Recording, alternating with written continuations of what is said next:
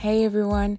As you always know, here at the Truth is Barrel Proof podcast, we love to bring to you the different types of whiskey from the different genres, from the different parts of the world. And we're doing this tasting with our none other than the American Whiskey Glass by Whiskey Wisdom. Now, if you look on our bio, there is a code there that you can use for your purchase. It's TTIBP, and you get 10% off your first purchase. As always, hit us up every single day on the Truth is Barrel Proof podcast, the home of the American Whiskey Glass.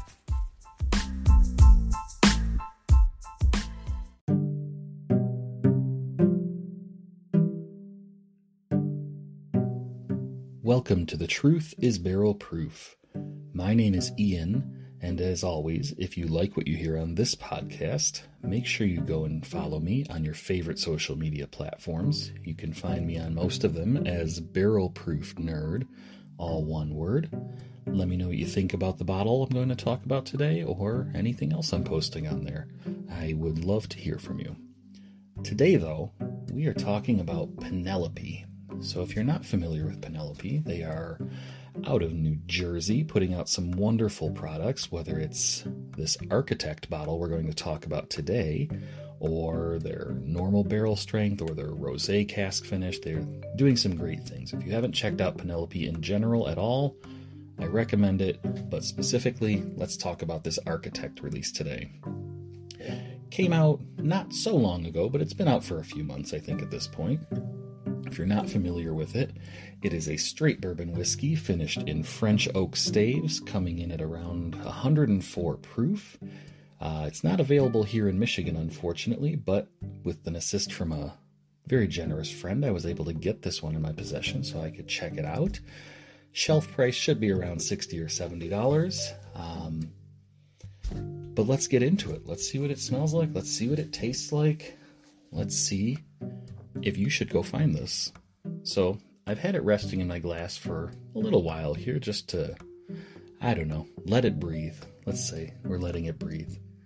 But on the nose, it's it's so pleasant. It's a um it's very desserty but not overly sweet. So when I say that, it's uh I get these almost a faint um cinnamon roll or pastry note on the nose. Uh, and I'm sure this is coming from the French oak stave finish here, but it's very pleasant, very low spice on the nose.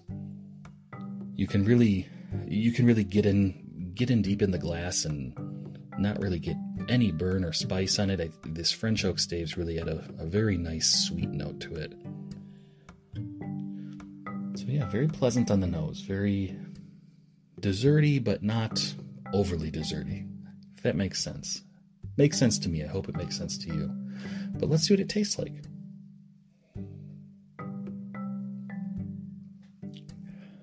So, that dessert aspect really carries over to the palate as well.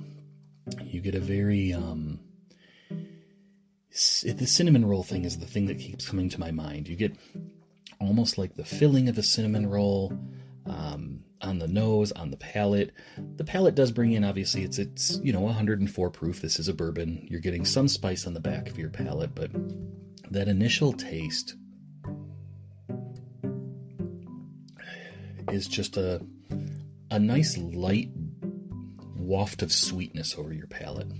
The spice from the actual proof and, and being a, a bourbon whiskey, you don't really get to the end. It comes in kind of the the back of the palate hits you in the back of the tongue. Um, this one is this is a very pleasant pour. I, I, you know, we'll get more into what I'm exactly tasting in it, but I keep I keep tasting it. It's just very good. It's light enough that I think this is one that you could enjoy pretty thoroughly on a hotter day. This sort of thing. It's not a very heavy pour. It's not high proof. It's nothing like that. And if you follow me here on this podcast or on the social media, you know I'm a bit of a proof snob. So I'm always skeptical when I'm going to try something that's, you know, around 100 proof. It's it's hit or miss for me down there.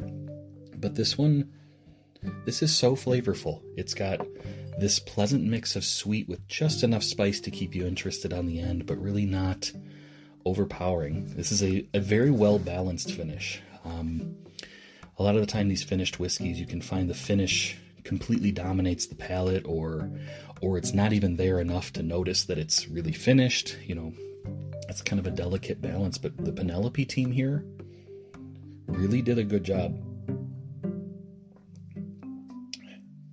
Like I say, pleasantly sweet on the nose, not a lot of spice there.